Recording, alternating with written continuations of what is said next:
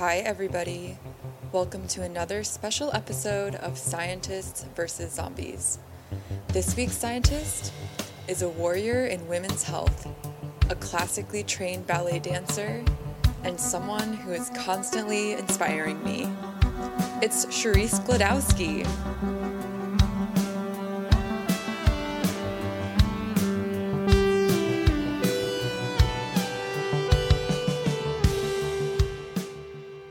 Hi, Cherise. Hi, how are you? I'm good. I'm like three coffees in, so I'm approaching Ooh. like sweaty, but yes. I'm great. so jittery. how are you doing? yeah. I'm great. I am a giant mug of Earl Grey, and so I'm not sweaty, but definitely awake, which is a good state to be in. So. That's perfect. Yeah, mm-hmm. I think mm-hmm. I'm in a good a good place to be a good host right now. So. Excellent. Amazing. Okay, so the first question I ask all of my guests um, is just to describe your perfect Sunday. And um, for the listener, it is Sunday currently. So yes. are you close to living your perfect Sunday today or? You know, I'm in between. It's a bit cold and rainy and dreary, so I'm not living the best Sunday, but I'm I'm feeling pretty good. I think the perfect Sunday for me would be to sleep in a little bit, mm. drink a giant cup of Lady Grey tea in bed, and then make a huge stack of banana pancakes. And I do them in coconut oil, so they're fluffy Ooh. on the outside and the edges are crispy. And then go on a hike with the dog and friends, and then I don't know, putter around the garden barefoot and cook a giant wholesome dinner and take a hot bath with homemade candles and bath oils and then pass out at 9 p.m. Wow, I'm sold. yeah. that would be my perfect my perfect day. So it's wow. uh it's it's a good it's a good dream. Yeah, no, that sounds it sounds attainable. It's just about like blocking it off for yourself, which is mm-hmm. the impossible part, I think. Mm-hmm. yes. Making time to have time. Oh, seriously. Yeah. I've been thinking like I think life is all about wasting the right amount of time. I think that's the mm-hmm. key. yes. that's good. I think you should you should write that down in a like somewhere and have it on a plaque with little yeah. curly calligraphy.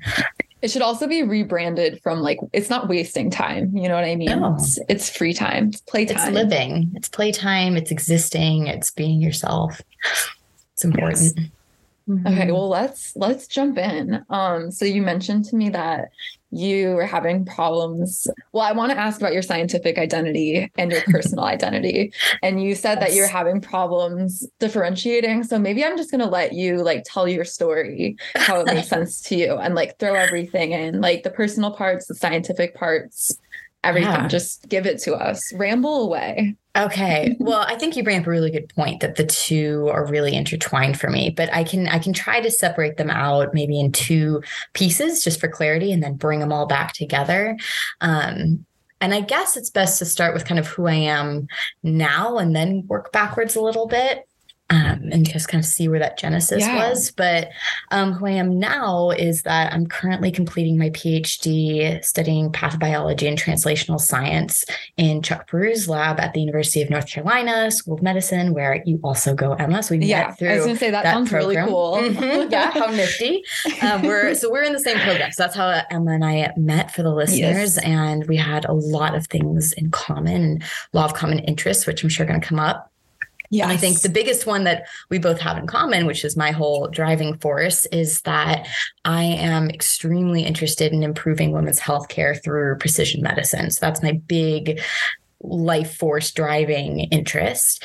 And this really started when I was 16 and I was training as a ballet dancer and I got diagnosed with polycystic ovary syndrome or PCOS.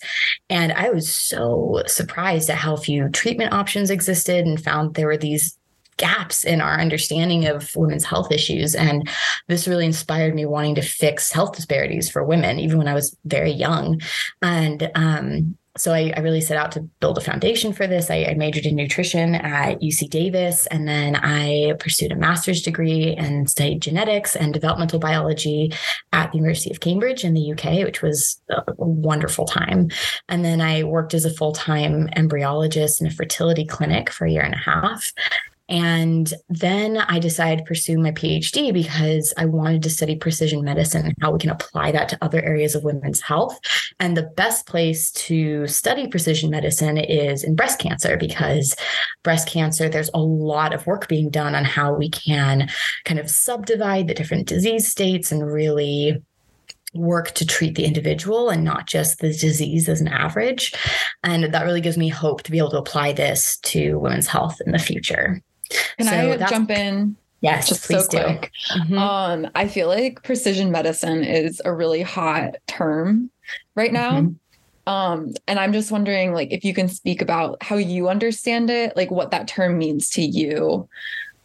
Yeah, absolutely. So, precision medicine, in my understanding of it, and the way it's kind of a buzzword right now, is the idea that everybody, as an individual and having a different disease, um, different treatments are going to affect them differently, or they're going to need different types of care. Um, I think that a really good example of this is breast cancer. So, breast cancer isn't one big disease, it's a bunch of different diseases. Mm-hmm. And so, different tumors can have different mutations or different genetic alterations, and all of those require different types of treatment. So, you can't have a one pill fixes everything for everyone.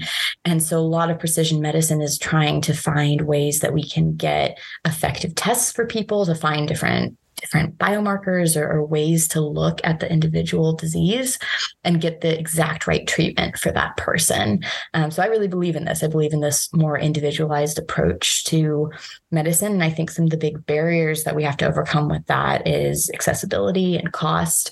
Um, hmm but I don't mean when I say precision medicine, I don't mean, you know, the fancy, you know, only for the wealthy, they go in and get a very specific type of healthcare. What I really mean is from the research side, how we kind of divide up and study diseases um, and try to really get the right drug or the right treatment for the individual. Yeah, something that was just coming up when you're talking was like there's so many other settings that we really need more precision medicine. Like I'm thinking mm-hmm. about like clinical depression. Yes. And absolutely. I guess my question for you, as far as you can tell, like, do you think the progress being made on precision medicine in the breast cancer world will that inform like a totally different clinical setting? Or will like you know neurology have not neurology but um neuroscience have to start from the ground up if they want to start looking at precision medicine in depression for example or yeah. like is there going to be crosstalk between fields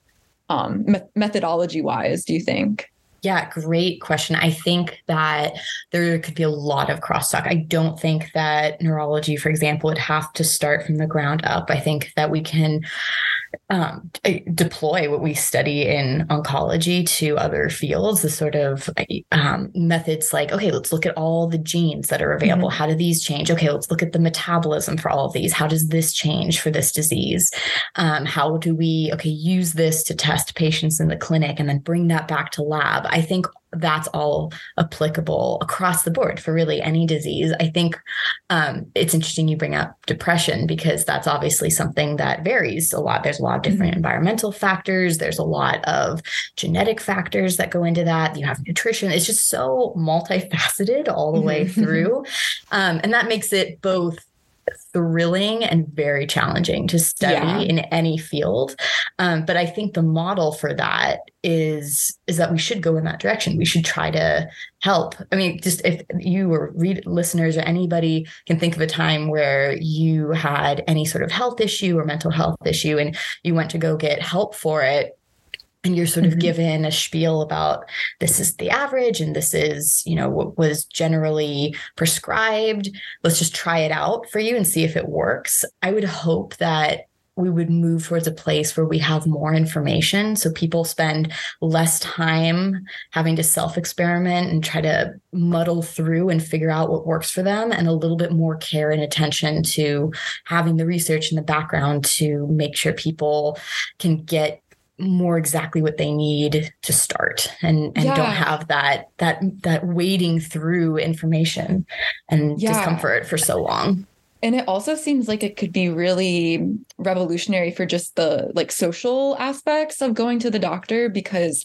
I think a lot of people, especially with you know, birth control comes to mind of people yes. just going through a bunch of different formulations to find what works for them. I think it kind of creates like trust issues with the system mm-hmm. because it's easy to feel like the doctor is just like, well, we'll start here and try this and let me know.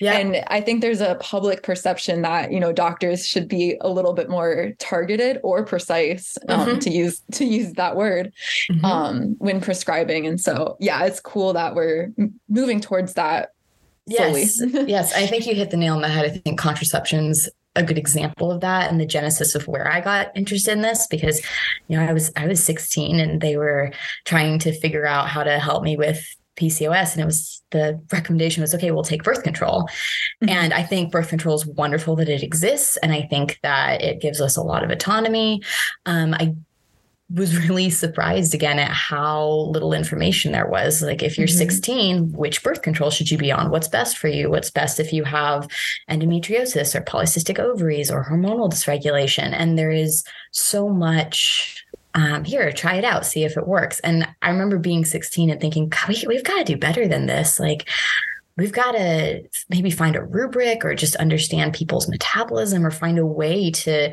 get the right drug to the person quickly and then and also understand what does that do to a developing bodies are there health implications later how do we make this better so that women aren't carrying the brunt of you know a healthcare system that hasn't really researched women as much as men yeah, yeah. so that's you know you, you hit on yeah an area of very it's very near and dear to my heart there. Yeah. So segue back into your story. Keep going. Yes. Okay. Okay. um, I guess so. so on the question of you know sort of what is my identity as a scientist, I, it is a lot of that sort of wrapped up in women's health. Um, but when people ask what I do, I say that I'm I'm a breast cancer researcher and a, a women's health advocate, and I very much think of myself as a translational science and the, that I work in a lab to study diseases that we see in the clinic with the goal of discovering ways to improve the health of individuals in the community. So that's this definition, working definition of translational science, which is the name of the program that Emma and I are both in. Yes. Um, and we we call this model the sort of bench to bedside model where mm-hmm. you take things that you see in lab and clinic and there's crosstalk between the two. And I love that. I think that's such an important area of study. And so I'm really proud of this identity of being a translational scientist and a breast cancer researcher and for breast cancer specifically, I'm, I'm really proud of that because I get to study a disease that impacts you know, one in eight women in the US and affects the lives of millions of people. And um, for cancer specifically, it's like this many headed beast. It's like a, a hydra mm-hmm. from Greek mythology, right? You cut off one head and another grows back, or three more grow back. And so to tackle it, it takes this very team science based approach where there's you know a worldwide network of cancer researchers all trying to work on different aspects of this so different ways to take out the beast, so so to speak. And um, and I think thirdly, I'm really proud of being a translational scientist and the sort of identity of a scientist because it's challenging. It's challenging mentally and technically. You know, the work you have to do with your hands and the machinery you have to use. Um, I think it's emotionally very taxing. It's physically mm-hmm. difficult. Mm-hmm. It's it's hard, all of it. And I think it feels really good shaping who I am through something that's this rigorous and this challenging. And I think that hopefully it will shape me into the person that can leave the world a little better than I found it. That's, I'm so touched by that, honestly. Well, that's that's that's what I got. oh. Sorry, I'm like laughing, but it was such a, a good remark. No, I. it's just getting to the the heart of it. I was thinking about that question earlier, and I just I really mean it. So yeah, I think I definitely resonate with just there's so many challenging aspects, like physically, intellectually, emotionally, socially. Um, mm-hmm. It does feel like being a scientist does turn you into a really complex person just with the different activities you do on a day-to-day basis um, definitely but it's hard to i mean i want to leave the bench because it's hard to support all of those aspects of yourself all the time Yeah, absolutely. And being, and we, we talk about that uh, being at the bench, that's where you're, you're pipetting things, you're you're moving cells around, you're moving clear liquid into other clear liquid. really exhilarating. Yeah. Yeah. And it can be it can be really thrilling and very satisfying. I think there's a lot of people have different perspectives on you know, which aspect of science they like. Some people mm-hmm. love that part of it and want to do that forever. And some people are just like, please get me out of here. I want to do analysis or communication. Yeah. Or, I just want to sit at a desk. Yeah. I just want to sit at a desk. Please let me get like one of those cool walking desks. I, yes, I the treadmill desk. The treadmill the desks. that is the dream. And so, yeah, I think there's a lot of different you know ways to be a, scientist in mm-hmm. that in that regard. Um, but I think they're all challenging. Yeah, all yeah. important. And I and I agree with you that they really structure who we are. So yeah. that being said, tell me who are you outside of the lab, outside of science? What do you do for fun? Yeah. What other things, you know, inform your personal identity? Yeah, definitely. So I'm definitely not purely a scientist. I actually never really identified as being one until quite recently, mm-hmm. um, because I was always a dancer. I was always um, in a more artistic space. So I come from a very artistic and creative family. My parents were both ballet dancers. Um, my dad ended up practicing medicine, so he had both the the science and the art. My mom I is never knew that your parents were ballet dancers. Yes, yes, that's that how they met. So cool. Mm-hmm. So they were both professional ballet dancers. They're they're amazing.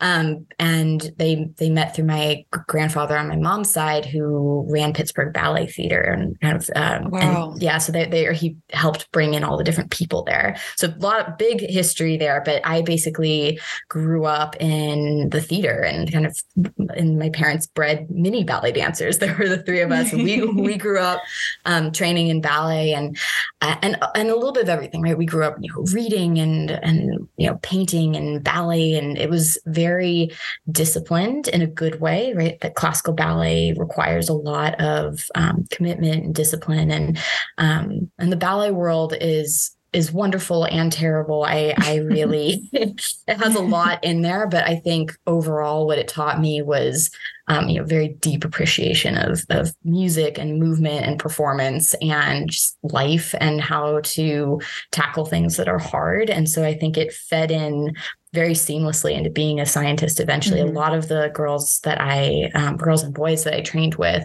actually now are scientists in different wow. areas which i think is interesting yeah i think yeah. i think ballet and art and using your brain in that way lends itself to science really beautifully. For sure. Um, yeah. Yeah. And so that was, I danced from the time I was six to 23. So for the longest time, my identity was a dancer and an artist. And um, kind of, I also, uh, in the meantime, have started working as a dramaturge, which is um, editing and working on different theatrical pieces. So I work with my sister. She writes um, music for kind of pre-Broadway musical theater, and professionally, she's incredible at it. And so we collaborate on a lot of things like that. So that's kind of my outside personality.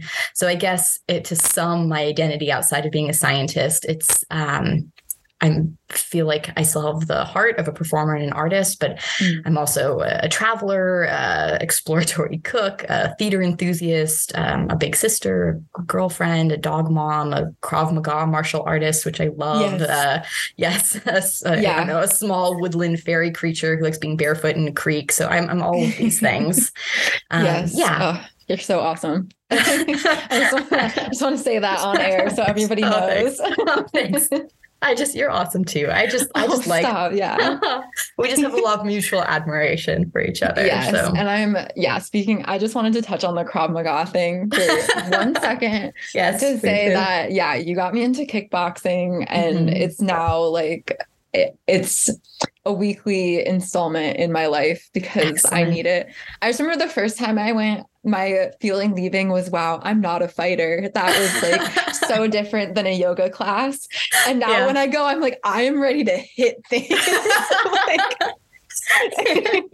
yes, it feels great. It's such a I just mm, I don't know stress relief, a way to go think about something that's not science to move your body and then also just learning how to defend yourself in situations is so empowering.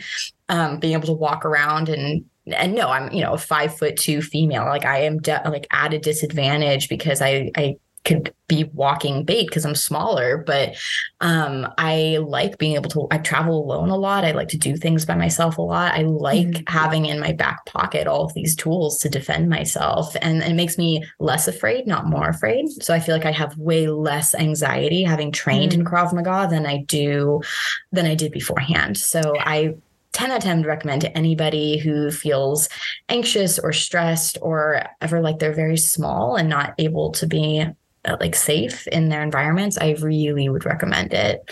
Yeah. And I think I had definitely like a misconception going in. I was like, everyone who does kickboxing are people that struggle with anger and need to need to hit things so that they don't accidentally punch a hole in the wall. That was no. But then, yeah, I'm like, it is so much about inner peace mm-hmm. and, yeah, feeling like you have autonomy that you, you know, can stand up for yourself if you need to, um, that you can just like express yourself in, yep. you know, a physical way that, you know, you don't get to on, on a day to day basis. Yes, I think absolutely. as someone who like, doesn't let myself access anger. It's actually like tapped into an emotion in a healthy way that yeah. you know I don't necessarily let myself feel all the time. So yeah, I What a great access point. I'm so glad that it did that for you. Oh yeah, yeah. And yeah, it's it's awesome. So I can't I can't recommend enough. Yeah. But I wanna I wanna go back. I wanna ask you so yeah, I totally agree that having well, a lot of scientists, most scientists probably have artistic instincts. I think mm-hmm. it's very common. I'm a musician more than a dancer. Yes. Um, but I was wondering like where you find pieces of art in science. Like Ooh. yeah. Yeah, what a great question. So I think the main connection between the two is storytelling. Mm-hmm. So in art, or you know, ballet or painting or you know musical theater or poetry all of these are branches of storytelling. And science, I love and am drawn to is because it's storytelling in itself. You're piecing together all these little plot points to create this cohesive story. And just like with storytelling, right? If you think about you know, either you're telling a story to someone or you're gossiping or you're you're telling a, a, piece of information to someone, how you tell that story is going to kind of skew mm-hmm. someone's perception of it. Um, and so I think there's a lot of responsibility in science as story as a type of storyteller, as a scientist, yeah. is being really honest in in how we look at the data and how we tell what it's doing not just to ourselves and the wider scientific community, but to the public, they kind of that sort mm-hmm. of cross communication there. Um, I think that, like with anything, if you have um, any dishonesty or sort of a lack of trust there, that um, opening those communication lines is so important and having really honest storytellers is really important. If you imagine you look at a movie and the characters aren't very well developed and the plot is terrible and you just don't trust it and you just don't walk away feeling great about that movie, mm-hmm. um, I think scientists feel the same way when they read a bad paper or a bad article that explains what we do poorly. And so I, I am really drawn to storytelling in science and finding those ways to connect what we're finding um, to bring you know, joy to people's lives to help them. Um, it's all kind think, of tied together. Do you think there's more room for emotion in scientific storytelling, or do you think like where we've you know calibrated to as scientists? Like I'm talking more in like you know primary scientific mm-hmm. um, communications um, it seems like i don't know we all study not all but especially in translational science and in pathology we're studying diseases we care about the patients that we're you know doing research to help mm-hmm. but at the point where we're like writing papers and stuff it's I don't know, maybe like I just I'm just wondering your perspective on this. Like how do you see emotion come through in scientific storytelling and do you think it should be like different if you could control the world? yeah, that's a great question. I think that so much science storytelling is so dry and um, lacking in emotion and I believe that's done on on purpose so that we can get the information. Okay, here's the information. Here's where it is. I'm the writer isn't putting their emotion on it, so they're not biasing the reader. Now, there's value in that. There's value in being able to read something for what it is um, without it having bias in it. So I think mm-hmm. that that's something tricky there that you don't want to infuse your science with so much either enthusiasm or negativity that you impact how it's read on the other end. Um, but that being said, I think that we could do such a better job as scientists in how we talk about our work. I don't think it should just be this cut and dry. Here are the data points. I am a robot, or in the case of this podcast, a zombie. Like it just, yeah. I think you you've hit on something really important, which is that you know we're doing this work and connecting this and building these stories and um, in the story building and the storytelling within our community or within science, I just think it could be done in a way that's both objective but also has some heart and soul in it. And that doesn't really give a concrete uh, solution to how we could fix that. I don't know how to fix that, but I, I do wish and hope that it shifts in that direction. Yeah. I yeah, I really appreciate that. I totally agree. Okay, mm-hmm. I want okay, I want to go back to what you said. Sorry. you said that delightful. you only started identifying yourself as a scientist recently. Mm-hmm. Um, so my question that I wrote down is like, tell me the first time you felt like a scientist. Did you mm-hmm. feel like a mm-hmm. scientist ever before you started like really claiming that identity, or was was there a moment where you're like, yes, this is what a, what being a scientist is, and I am that. What was your journey yeah, like? That's a great question. I'm trying to think where to start. I because I think I always thought of myself more as a renaissance person. I really i loved that idea of being like a renaissance woman like a female leonardo da vinci. That you was totally when i was give that yeah. Oh thank you. But like when i was a kid like i was so enthralled by people that had everything all combined. So i really um, was passionate about the arts and humanities and the scientists and how they sciences and how they were intertwined together.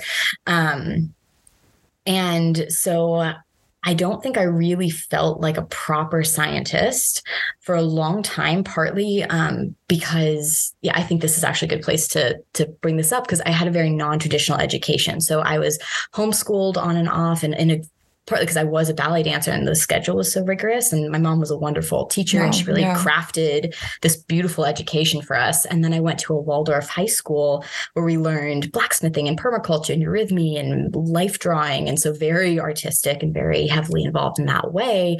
Um, but very, at the particular school I was at, very poor at uh, teaching basic things like algebra. So mm-hmm. I I got to college at UC Davis and um, essentially failed the math placement test. Mm-hmm. And I really wanted to do something biomedical. I, I wasn't sure if it was pre med or science, but I, I wanted to help people. I wanted to fix women's health, and I was really bent on doing this. And so when I failed this math placement test, I was told by a counselor that I should reconsider a degree in science. I should maybe go after something, you know, like humanities or communications, mm-hmm. which I found very insulting because one, those are exceptionally important areas of study. And the way yeah. that she was recommending it was because I had failed at something else, which I thought was not a good approach. Yeah. Um, and so what I did about this is I, I took remedial math and I did the science degree anyway. And I like figured it out and pushed through and kind of struggled through that. Um, and then I also minored in classics because I thought the humanities were important. So I studied Latin and Roman history. And then I was commuting to train as a ballet dancer an hour away. So I had all three areas wow. that were kind of tied together. Um, and then, you know, from there, I ended up pursuing the science track because I felt this was the most efficient way I could help with women's health.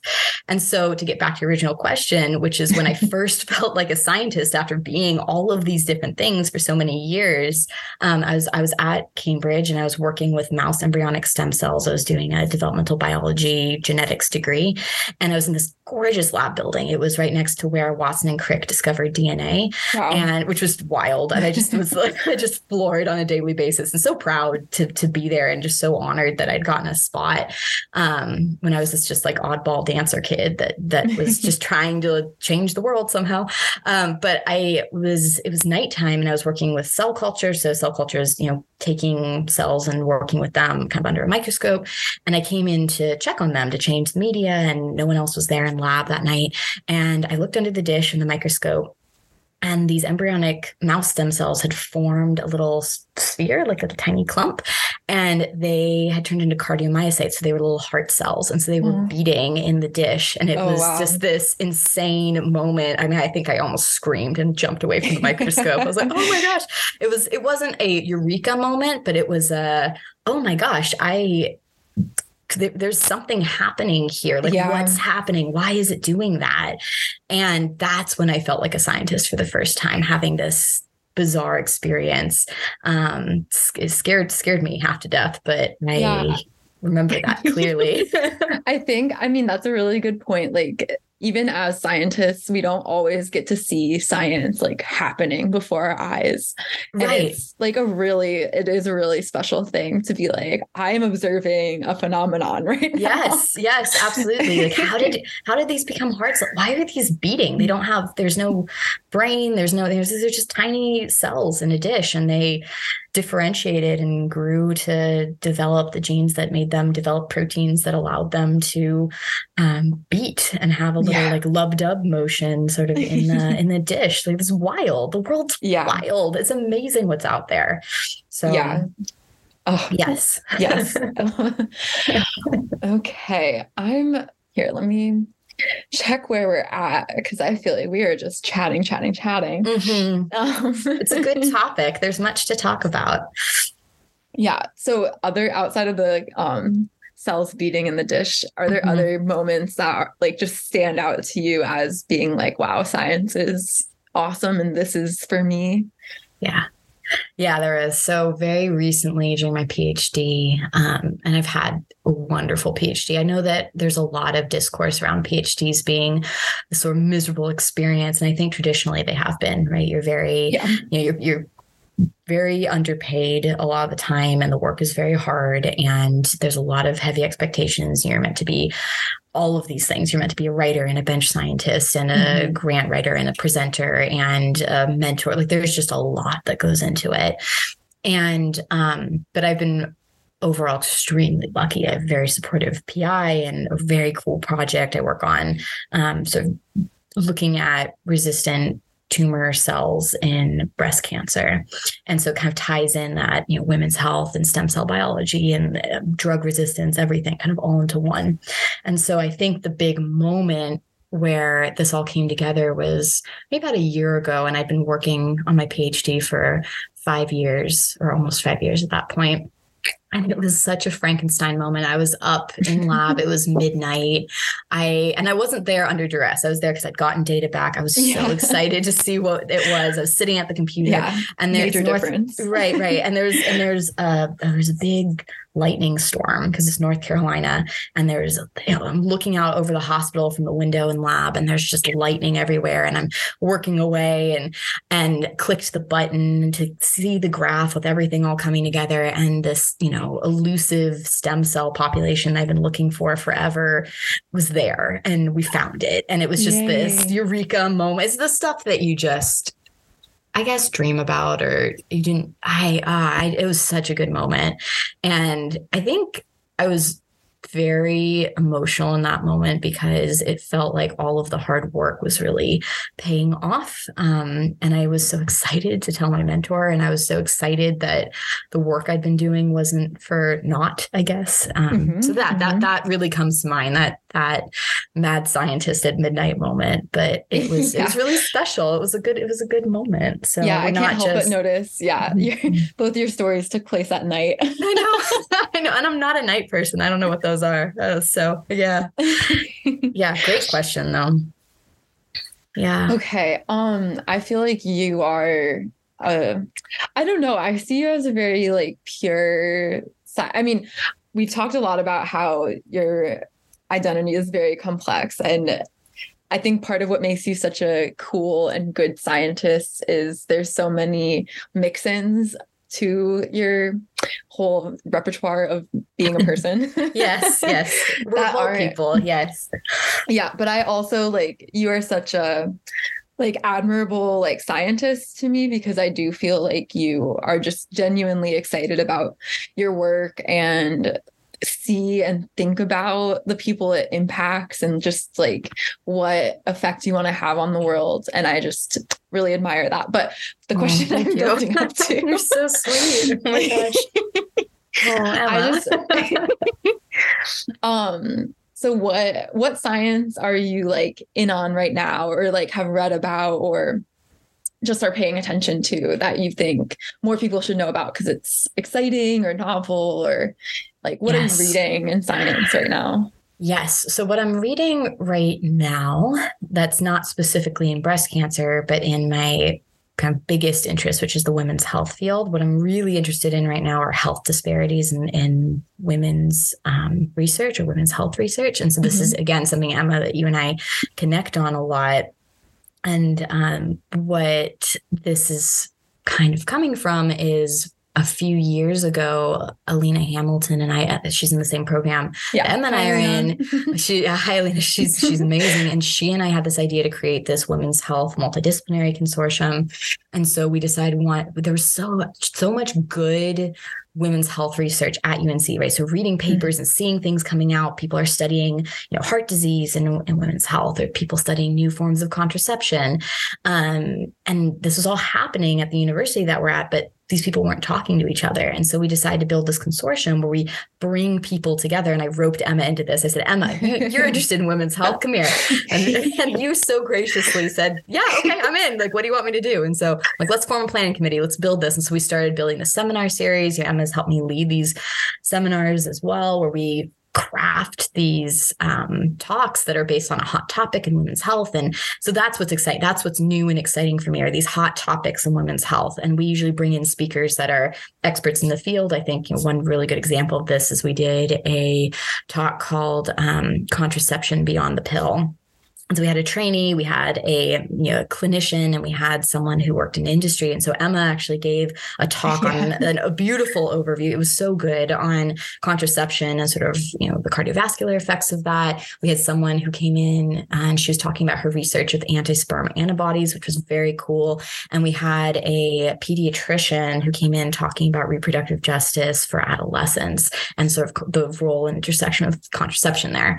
And so for me, what is so thrilling and exciting are these hot topics. And I just hope that they continue and I want to stay involved in that forever. I just I think it, there's so much that we can learn, and um, if I want other people to be excited about it, because I think we have so much to learn about women's health, and um, it's just understudied compared to a lot of issues with men. So, um, and men are equally important. Like everything is, you know, like, like everybody is important here. Yeah. We love men. It's all like everybody is important. I want everyone to have you know equity in how their yeah. diseases are studied and treated in the clinic. Yeah. But yeah, going back to like one of the original points that you're talking about is just the lack of trust in the clinic with, you know, doctors not knowing as much as patients and probably the doctors too wish they did yeah. and how to treat patients. And I think women and underrepresented minorities, especially, yes, um, are more prone to those types of experiences than men, white men. Mm-hmm. Mm-hmm. Um, and so yeah, definitely very important. Yes. Yeah. I was I was gonna say it's so funny because I feel like I coincidentally ended up getting involved in all this women's health thing um things because I'm primarily like I'm interested in blood clotting, and that's how I ended up at UNC. And the project I happened to inherit when I got here was about birth control, and so yes. I kind of ended up in the world of contraception that way. And I've always been like I always get more passionate about things the deeper I get into the knowledge base of that thing. Like I could pick up anything and be like, okay, I'll start reading about this. But yeah. the more I start feeling like maybe I could be the expert on this, or like I'm really getting a grasp on, you know, the this area, that's when I'm really like excited. And so through my research, I was like, contraception. So, I mean, yeah. obviously, as a woman, I'm like, contraception is very important. I had that belief before I started yes. research, researching it, it, it. But um, yeah, I, yeah, I'm really happy that just like my research um, led me to being so involved with the women's health thing. And I honestly, I wish I could plan those hot topic seminars like full time. I would absolutely oh, yeah. do that as a career. Oh, um, same. hundred percent. They're just so cool, and they are open. You know, if, I don't know who's listening, but if um, my mom, you're yeah. interested, hi mom. Um, they they are open to the public for listening in on those hot topic seminars. So um, yeah, we're really excited that we can provide that for people. Yeah, Perfect. Okay. Um, so I want to know in your free time, yes. um, outside of science, what type of media do you like to consume? Um, could be anything. It probably is a lot of things. And mm-hmm. do you have any recommendations for yes. mostly mostly me, but yes. um also also the listener?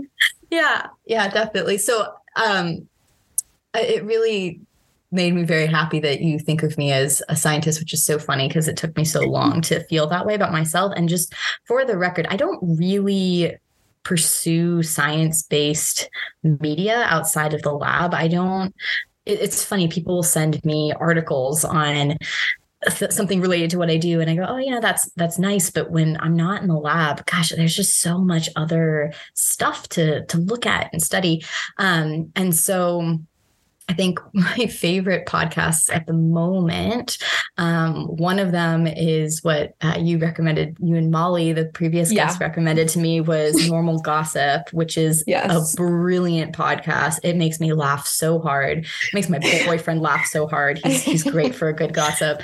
And if, it's, it's if one more guest mentions uh, Normal Gossip, normal I'm gossip. gonna have to reach out to Kelsey McKinney. I know like... Kelsey McKinney and say, oh gosh, it's so good though. It's, it's a wonderful podcast podcast. Um, I also love it's over now, but I listen to it endlessly. Is uh, um, a podcast. Well, actually, I'm not going to say the name of it on here, but it starts with "My dad wrote a" and then blank. But it oh, is yes, is, I have listened to that. it is a great podcast. It is not G-rated, but it is a wonderful. pod. it's funny and it's clever and it's British and um, it's great. Uh, you could reach out if you want the full name of that. And the other things that I, I, really enjoy reading, I love, you know, fiction and a little bit of sci-fi, but just books you can get lost in. I'm reading a book called The Shoemaker's Wife right now, which is just a an early romp through 1900s pre-World War One Italian Alps and the kind of big boom of industry in mm-hmm. New York City, and it's just such a beautiful escape. Um, I'm reading a book called Little Weirds by Jenny Slate, who is uh, oh, she's great and she's a comedian and writer and actress and general polymath, and she's wonderful. It's this delightful little book. Um, and then the other media I'm listening to um, is my sister's music. Both of my sisters went the more arts route, and they're brilliant. And so my middle sister and her writing partner Richie Walters have written a new musical called Clicquot, a revolutionary musical, which is about the woman who um, not invented champagne but really made it the celebratory drink that it is today. So uh, Barbara uh, Barbe-Nicole is uh, the protagonist in this, and she was one of the women in business when women did not run businesses in sort of 1700s mm. in France. And so beautiful musical, beautiful music. The EP for that album is dropping on Spotify April 15th. So we'll plug for my sister because I'm so proud of her. Thank you. Yes. Yes. And um, my other sister is a songwriter and an ASL interpreter. Mm. And so I've really been enjoying the music that she's creating and starting to produce. Um, I'm generally just such uh, their number one fan. I'm so proud of my sisters and the beautiful work that they bring into the world. And um, and I guess just to tie all that together with with what I do is I had students once. I was um, teaching class and of mentoring students on how to get into graduate school. And they were all scientists and they were asking me oh what do i need to get into school? Like what classes? Like how do i need to go into graduate school? How do i become a scientist?